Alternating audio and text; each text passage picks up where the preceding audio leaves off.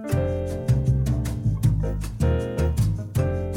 parents, selamat datang di Parent Talking, podcastnya Parent Talk. Kita akan berbagi cerita tentang the truth of parenting dan juga mengundang para expert untuk mendapatkan insight terbaik. So, untuk kamu parents yang ingin sama-sama belajar seputar parenting, sit back, relax, and listen up to our podcast.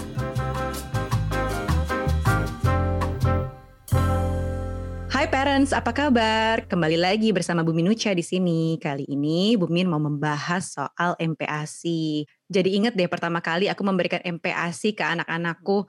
Anakku ada dua nih dan dua-duanya punya pengalaman MPASI yang beda-beda gitu. Jadi anak pertama kayaknya aku masih minim banget dengan informasi ilmu terbaru begitu anak kedua mungkin sejak udah punya parent talk ya. Jadi soal MPASI aku udah ngerti lah kurang lebih seperti apa tahapannya gimana yang baik gimana dan lain-lain. Walaupun aku udah melewati masa-masa pemberian MPASI aku pengen kasih insight juga nih terkini mengenai MPASI tersebut bersama para expert yang supaya nih parent sekarang juga bisa menjumpai MPASI ini lebih tahu banyak dan lebih akurat gitu. Jadi langsung saja kita panggilkan expert kita yaitu Dr. Aryani Widodo. Halo dok, apa kabar? Halo Mbak Nucha, apa kabar? Baik-baik saya Mbak. Mbak Nucha sehat? Sehat dok, Alhamdulillah. Dok, seperti yang udah disebutkan di awal nih, kita akan membahas seputar MPASI. Jadi boleh dijelaskan nggak sih dok sebenarnya nih dari awal peran pemberian MPASI itu seperti apa? Karena aku yakin nih uh, followers dan pendengarnya Parent Talk itu banyak sekali yang saat ini lagi mencari informasi soal MPASI. Mau itu anak pertama, anak kedua tuh kayaknya tetap aja cari informasi terus gitu dok. Gimana nih dok? Betul betul.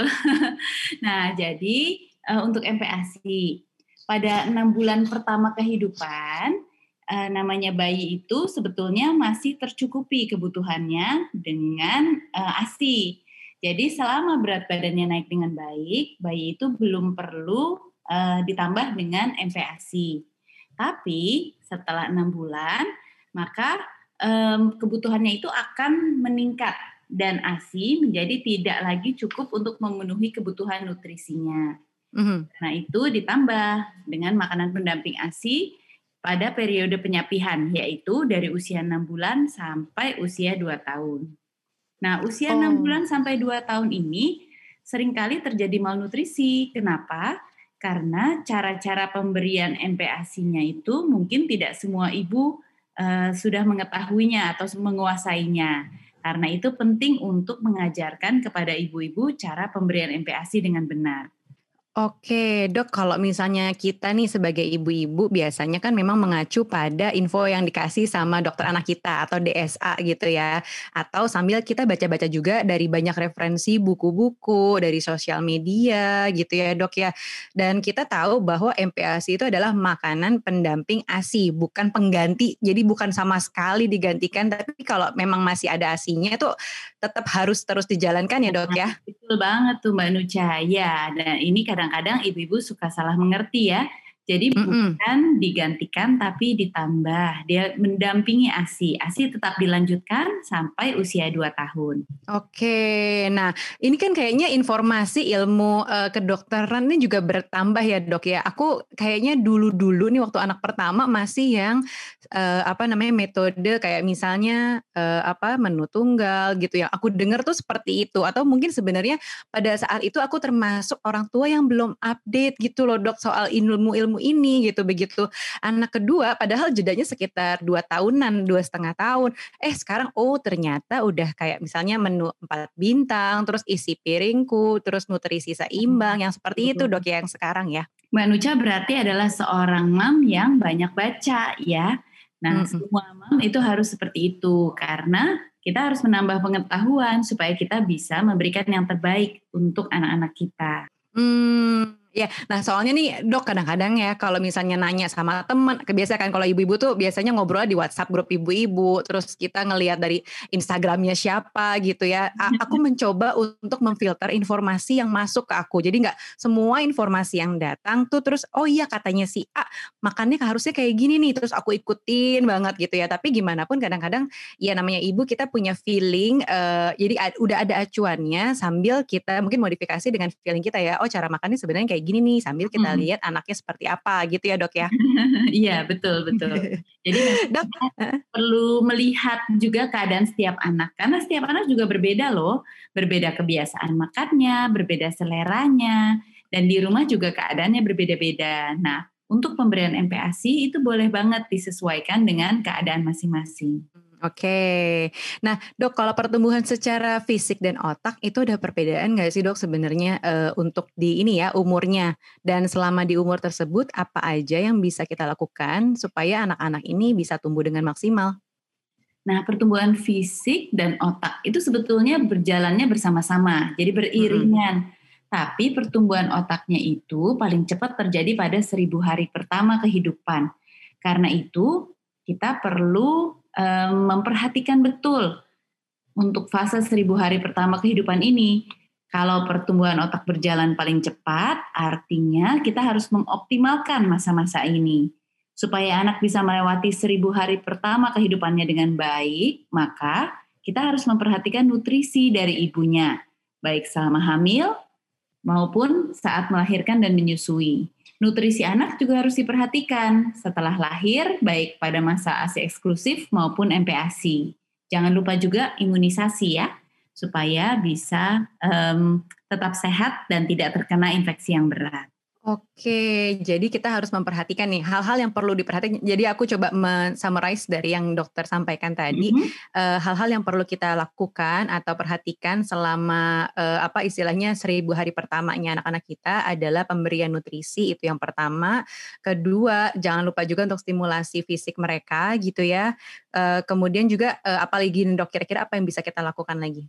Nah, kita juga harus terus mengikuti uh, grafik hmm. pertumbuhannya dan memperhatikan perkembangan karena kadang-kadang hmm. misalnya kita tahu bahwa ASI eksklusif itu terbaik dari usia 0 sampai 6 bulan.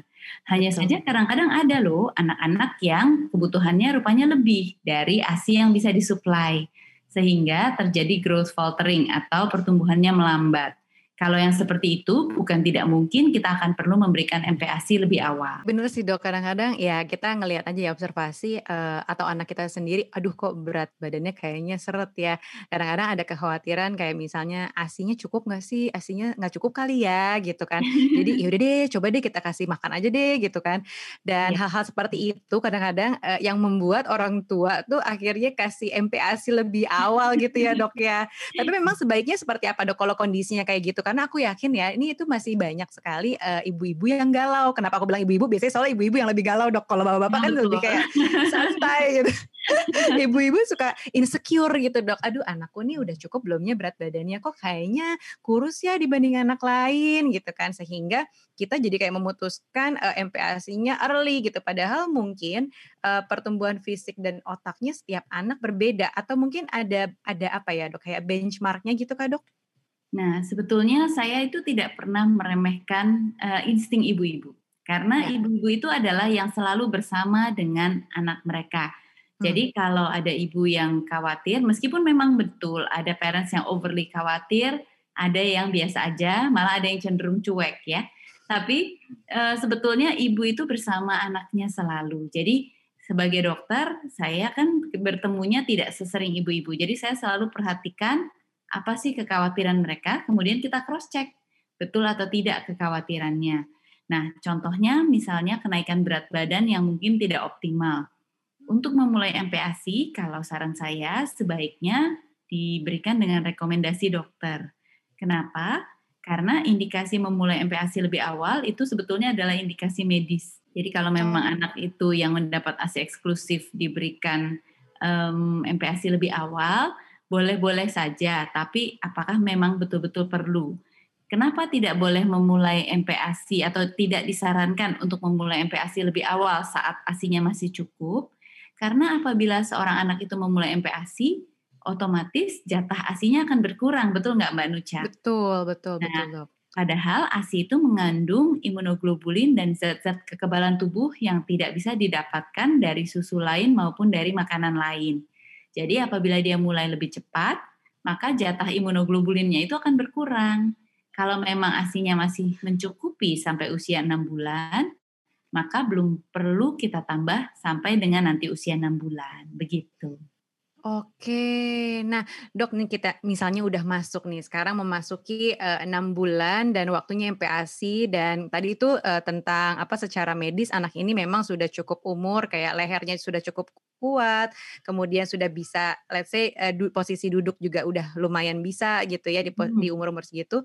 Nah, kemudian apa yang perlu diperhatikan nih, uh, oleh kita para ibu dan orang tua, misalnya terkait dengan peralatan makannya dulu kah? Atau perlengkapan kayak makanannya harus pakai food processor, steamer, dan lain-lain? Atau justru ke bahan makanannya, atau menunya, atau apa sih dok yang perlu kita perhatikan nih? Oke, jadi pertama kali kalau kita mau memulai MPASI, pastinya kita harus lihat bagaimana kesiapan seorang bayi, betul nggak Mbak? Betul. Jadi kesiapannya itu ada kesiapan fisik, ada kesiapan psikologis. Kalau kesiapan fisik eh, dan psikologis itu kira-kira gini, anak sudah bisa mengontrol kepalanya dengan baik. Jadi dia kepalanya sudah bisa tegak. Hmm. Kemudian bisa duduk dengan bantuan, tidak harus bisa duduk sendiri tegak, tapi paling tidak uh, kalau disanggah hanya sedikit, punggungnya sudah bisa tegak. Kemudian sudah mulai kelihatan ada ketertarikan.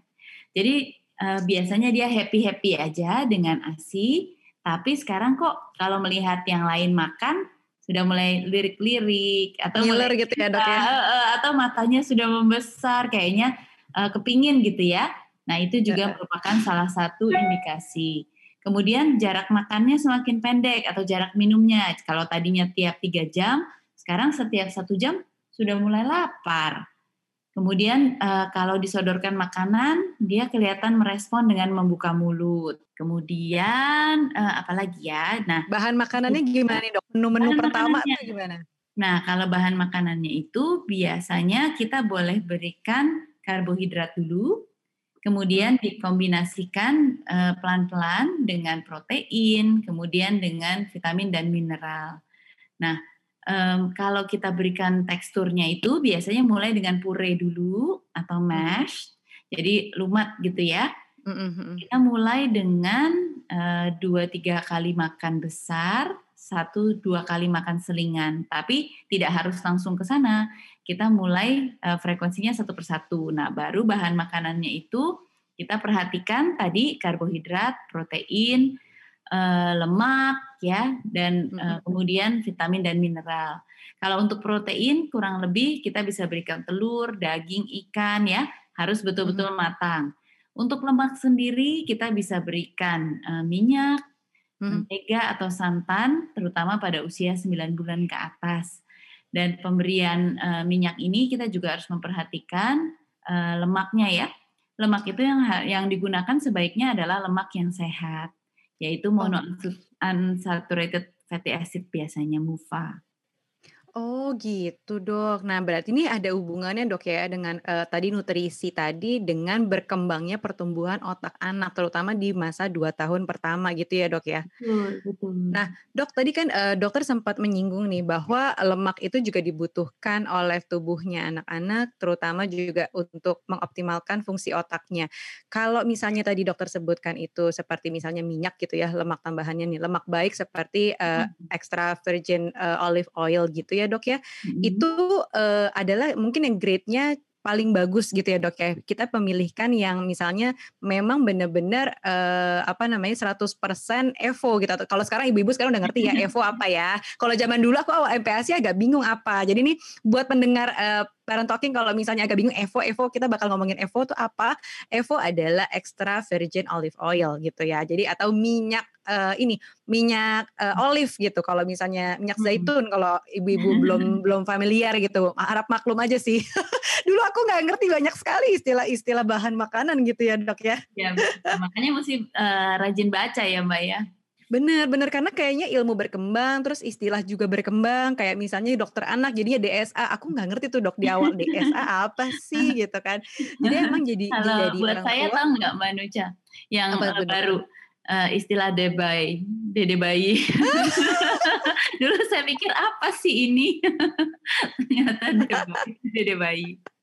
Dede bayi.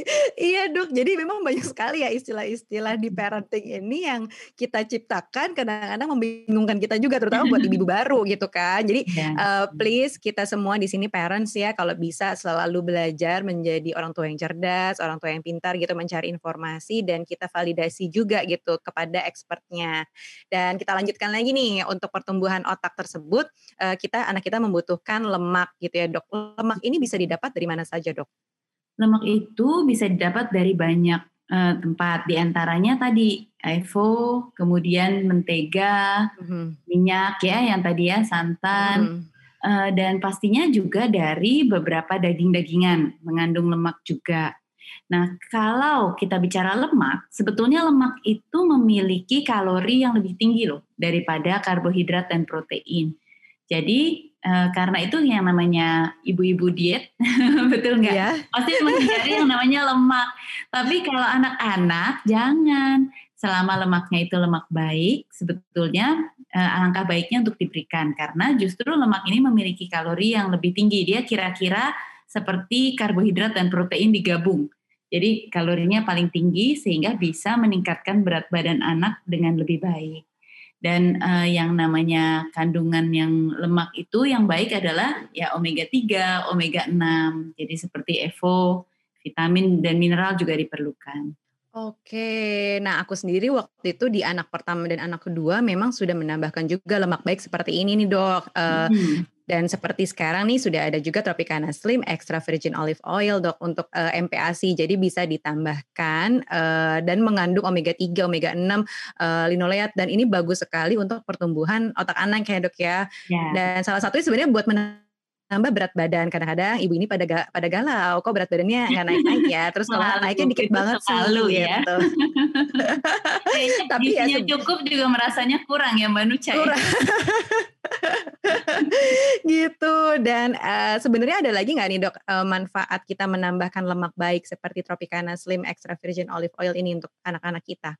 Nah, jadi selain untuk nambah kalori, sebetulnya Mhm. juga memberikan rasa ya, asal Iya. jangan terlalu banyak dalam satu waktu. Jadi kadang-kadang, eee, suka ambi nih ibu-ibu, ditambahinnya Betul. byur gitu ya, rasanya kan jadi, eee, tidak seimbang dengan rasa makanannya. Jadi Betul. ditambah, tapi tolong jangan terlalu ambi nambahnya ya, nanti pelan-pelan akan naik kok berat badannya.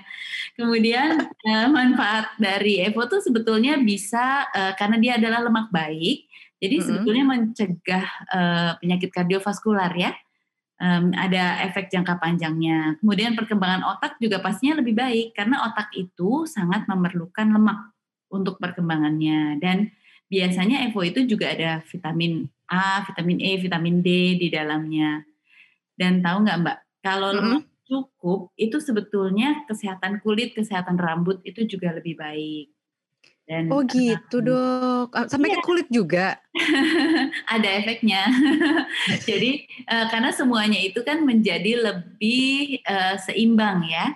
Jadi menambah Mhm. kalori dan juga ada efek-efek, eee, tambahannya lah, gitu. Oke, dah nih ibu-ibu jadi perlu diperhatikan ya untuk takarannya jangan langsung byur gitu ya, mentang-mentang pengen anaknya tambah gemuk, tambah berisi, tapi perhatikan juga untuk takarannya. Dan sebenarnya untuk, eee, Tropicana Slim extra virgin olive oil ini bisa dican di bisa dicampurkan kayak misalnya kita tuh makan salad gitu ya Dok ya, jadi secukupnya. Kalau salad kan nggak mungkin kayak jadi kuah ya gitu, secukupnya Tapi aja. ingat ya, kalau anak-anak itu tidak terlalu disarankan terlalu banyak sayur dan buah juga. Jadi itu buat mama-mamanya aja kalau, eee, Yes. saladnya. Saladnya buat kitanya gitu ya. Jadi Ya. bayangkan takarannya ya segitu segitu saja, secukupnya, nggak berlebihan, nggak sampai jadi kuah gitu kan. Nah, kalau gitu Dok, sekarang gimana nih cara kita memilih atau ada kriteria tertentukah dalam memilih EVO ini yang baik buat anak-anak kita? Nah, jadi untuk memilih EVO kita harus lihat, sebaiknya cari yang kemasannya berupa botol kaca. karena Evo ini perlu diletakkan di dalam botol kaca dan pastinya um, kita pilih yang um, brandnya meyakinkan ya. Jadi mm uh, harus yang asli karena di pasaran saking banyaknya permintaan itu banyak Evo-Evo yang palsu. Hati-hati. Kalau bisa cari yang bersertifikasi. Oke, jadi oh aku baru tahu nih dok jadinya ya bahwa uh, kemasan botol kaca tuh memengaruhi uh, kayak kualitas dari Evo-nya sendiri ya dok ya. Hmm. Berarti ibu-ibu nih kalau belanja uh, bulanan atau belanja online harus perhatikan apakah uh, Evo ini di dalam kemasan botol kaca atau tidak gitu ya. Dan kemudian kalau misalnya memang bisa ngelihat langsung, jangan lupa kita nih selalu harus melihat uh, kemasan di balik atau ingredientsnya tuh apa sih di balik sebuah makanan apalagi makanan buat anak-anak ya mau itu cuma sekedar campuran ataupun memang bahan makanannya harus selalu diperhatikan ingredientsnya informasi nilai gizi yang ada di belakangnya tuh dok ya nutrition fact-nya. Betul. Oke, nah untuk cara mengolahnya sendiri kalau masak uh, apa namanya mungkin ini bisa di-apply di macam-macam tadi ya kita balik lagi ke metode masaknya bisa untuk manggang, bisa buat ditaburin aja gitu ya. Dan mungkin takarannya tuh kayak satu sendok teh gitu ya dok ya atau bisa lebih dok sebenarnya? Um, boleh, boleh satu sendok teh, boleh lebih. Tapi yang tadi pesan saya adalah uh, jangan terlalu banyak, jadi harus sesuai atau seimbang dengan komposisi makanannya. Jadi dia untuk menambah kalori, menambah rasa. Tapi uh, sebenarnya dikonsumsi sendiri juga boleh kalau hmm. anak-anak uh, bisa menerima atau mau. Tapi kadang-kadang ada juga loh anak-anak yang uh, menyukai, maksudnya accepting. Jadi kita tetap harus menerapkan sebetulnya responsive feeding, betul nggak Mbak yeah. Jadi jangan hanya apa yang kita mau mereka makan, tapi kita perhatikan juga apa yang mereka suka, apa yang mereka prefer, dan kalau mereka uh, tidak mood atau sedang tidak ingin atau uh, menolak untuk saat itu tidak apa-apa, nanti kita berikan untuk menu lain yang mungkin lebih cocok. Oke dok, jadi Evo ini sudah bisa diberikan uh, kepada anak-anak MPASI usia berapa bulan ya dok? Sebetulnya tidak ada pantangan ya, jadi sejak pertama kali MPASI juga boleh ditambahkan Evo. Karena itu adalah lemak baik, nggak ada yang khusus sih mbak. Oh, nggak ada yang khusus ya. Jadi aman aja gitu ya buat anak-anak kita yang baru mulai pertama kali makan. Nah, eh, ada pantangan nggak nih dok buat anak-anak yang baru memulai MPASI? Nah, untuk yang baru memulai MPASI sebetulnya um, gini, yang perlu diingat adalah untuk memberikan um, madu ya tidak boleh diberikan di bawah usia satu tahun. Ingat, karena madu-maduan itu uh, mengandung bisa mengandung Clostridium botulinum yang uh, Clostridium botulinum itu akan mengeluarkan toksin ya atau racun dan hmm. itu karena saluran cernanya belum matang di bawah usia satu tahun maka bisa berbahaya untuk bayi. Tapi kalau untuk di atas usia satu tahun boleh. Kemudian uh, pemanis, uh, gula garam, penyedap rasa itu diberikan boleh, tapi hmm. jangan banyak-banyak biasanya kita usahakan supaya uh, hanya supaya makanannya itu rasanya acceptable gitu ya. Sehingga anak-anak mau makan dengan banyak. Karena sering kali tidak diberikan gula garam dulu tapi kemudian uh, indera pengecapnya itu kan berkembang. Jadi semakin lama mereka sudah tidak mau lagi untuk makan makanan yang tawar. Biasanya ya GTR mogok makan kemudian saya tanya sama uh, orang tuanya atau sama ibunya um, masaknya pakai gula garam enggak? Hmm, enggak. Tapi kalau makan di restoran dia mau dok. Nah itu artinya Bu, mohon maaf ya, rasanya nggak enak MPASI-nya. Jadi harus cicip. Kalau di lidah kita enak, buat mereka juga enak. Most likely mereka akan mau. Oke, jadi menu makanan, variasi, terus cara masak kita harus ya disesuaikan dengan kita mau nggak makan makanan rasanya seperti itu gitu kali ya dok ya. Karena kan ya anak-anak juga sama manusia, cuman mungkin ada takaran-takaran nggak mungkin yang pedasnya berlebihan, nggak mungkin juga kayak garam berlebihan dan lain-lain. Itu yang perlu diperhatikan ya dok ya. Betul, betul. Oke, nah eh, tadi kan dokter juga sempat sebutkan bahwa kunci utama dari tumbuh kembang anak selain nutrisi adalah uh, stimulasi juga. Nah, stimulasi seperti apa nih dok yang bisa uh, kita sebagai parents berikan ke anak-anak kita yang mungkin usianya baru di 6 sampai 12 bulan di masa-masa MPASI awal dok? Nah, um, untuk memberikan stimulasi kita harus perhatikan bahwa perkembangan anak itu ada motorik kasar, motorik halus, ada kemampuan kognitif, kemampuan psikologis juga ya, psikososial gitu. Mm -hmm. Jadi semua itu sebetulnya harus dikembangkan. Misalnya kalau untuk usia 6 bulan dia pasti sedang belajar duduk tegak, kemudian sedang belajar untuk uh, merangkak. Kemudian untuk motorik halus uh, berusaha memegang benda yang lebih kecil sampai nanti pada usia sekitar 9 bulan itu bisa menjimpit memegang uh, seperti kancing atau benda hmm. yang uh, jauh lebih kecil. Kemudian kemampuan kognitif misalnya mengenali orang yang ada di sekitarnya, kemudian uh, kemampuan kognitif seperti bernyanyi ya dan uh, psikososial juga perlu diperhatikan. Sekarang masalahnya di masa pandemi masing-masing di rumah masing-masing ya. Kita hmm. tidak bisa membiarkan anak bermain atau bersosialisasi dan nggak uh, apa-apa. Kita berusaha untuk menjadi teman bagi anak kita. Beruntung kalau mereka juga punya kakak kalau punya kakak biasanya um, perkembangan sosialnya itu lebih cepat ya. Dan biarkan anak bersenang-senang sambil belajar, jangan uh, terlalu memaksakan karena tenang saja anak itu otaknya seperti sponge. Mereka akan meniru, melihat dan meskipun saat ini belum kelihatan bahwa mereka bisa, tapi sebetulnya apa yang kita contohkan itu nantinya akan mereka ikuti. Karena itu, kita sendiri kalau punya anak kecil juga harus memberikan contoh yang baik. Jangan um, marah-marah teriak-teriak, jangan sering mengamuk. Nah, itu biasanya pas anaknya sering tantrum terus kita bingung, kenapa ya dia sering tantrum? Kenapa ya? Nah, kita harus um, mengingat bahwa anak itu adalah cerminan diri kita. Dia belajar dari apa yang dia lihat. Betul, betul dok. Aku setuju banget. Jadi ada yang bilang istilahnya children see, children do ya dok ya. Jadi apa yang anak-anak lihat walaupun masih bayi, jangan dikira anak bayi itu udah lewat aja kayak boneka gitu ya. Toh dia nggak ngerti, nggak mungkin gitu kan. Menurutku anak-anak tuh tetap bagaimanapun bisa menyerap uh, apa yang dia lihat sekalipun matanya belum jelas melihat gitu ya dok ya. Namanya juga anak bayi atau misalnya bisa mendengar juga dan bisa merasakan vibe-nya secara emosi orang tuanya itu seperti apa gitu ya dok ya. Ketika kita mungkin tadi dokter sampaikan kita marah-marah jadi ya jangan heran kalau anaknya juga jadi tantrumnya berlebihan gitu kan. Karena mungkin dia menyerap energi yang uh, tadinya tuh ada di kita tapi tiba-tiba secara nggak sadar oh itu ternyata emosiku tuh yang dia marah-marah itu gitu kan. Hmm. dan mungkin secara stimulasi aku juga merasakan si dok punya dua anak jaraknya cukup dekat dua tahunan sehingga nih adiknya saat ini usianya dua tahun lima bulan menurutku secara bahasa tuh kayak cepet banget berkembangnya karena mungkin ngeliat kakaknya ya kakaknya bawel. Jadi dua-duanya ini cewek dok anakku. Dua-duanya tuh oh, apalagi ya.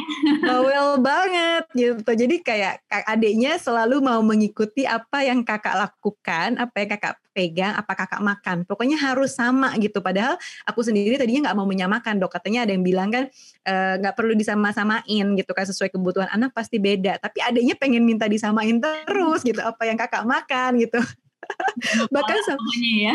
iya bahkan sampai piring-piringnya sampai sendoknya tuh harus sama dok gitu sama kakaknya gitu jadi kayak role model banget lah kakaknya jadi memang kalau ada sibling atau mungkin ada saudara kandungnya sendiri secara pertumbuhan itu mereka kayak punya teman kali ya doknya jadi lebih ya.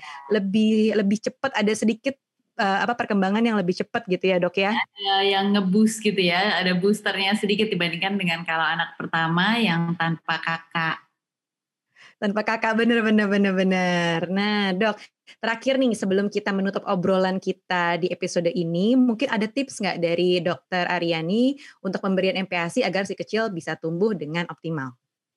Nah, sebagai tips mungkin kita harus berikan MPASI dengan gizi yang seimbang. Ingat tadi yang perlu itu adalah karbohidrat, protein, dan lemak. Kita tambahkan juga vitamin dan mineral berupa sayur dan buah, tapi sayur dan buah itu tidak perlu banyak-banyak, hanya pengenalan saja pada anak-anak yang memulai MPASI. Kemudian berikan jenis MPASI-nya bervariasi supaya anak itu nggak cepat bosan.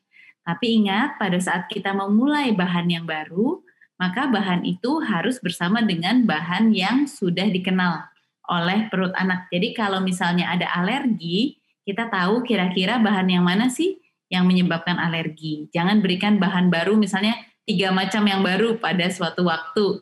Begitu ada reaksi alergi, kita bingung yang mana ya buat alergi.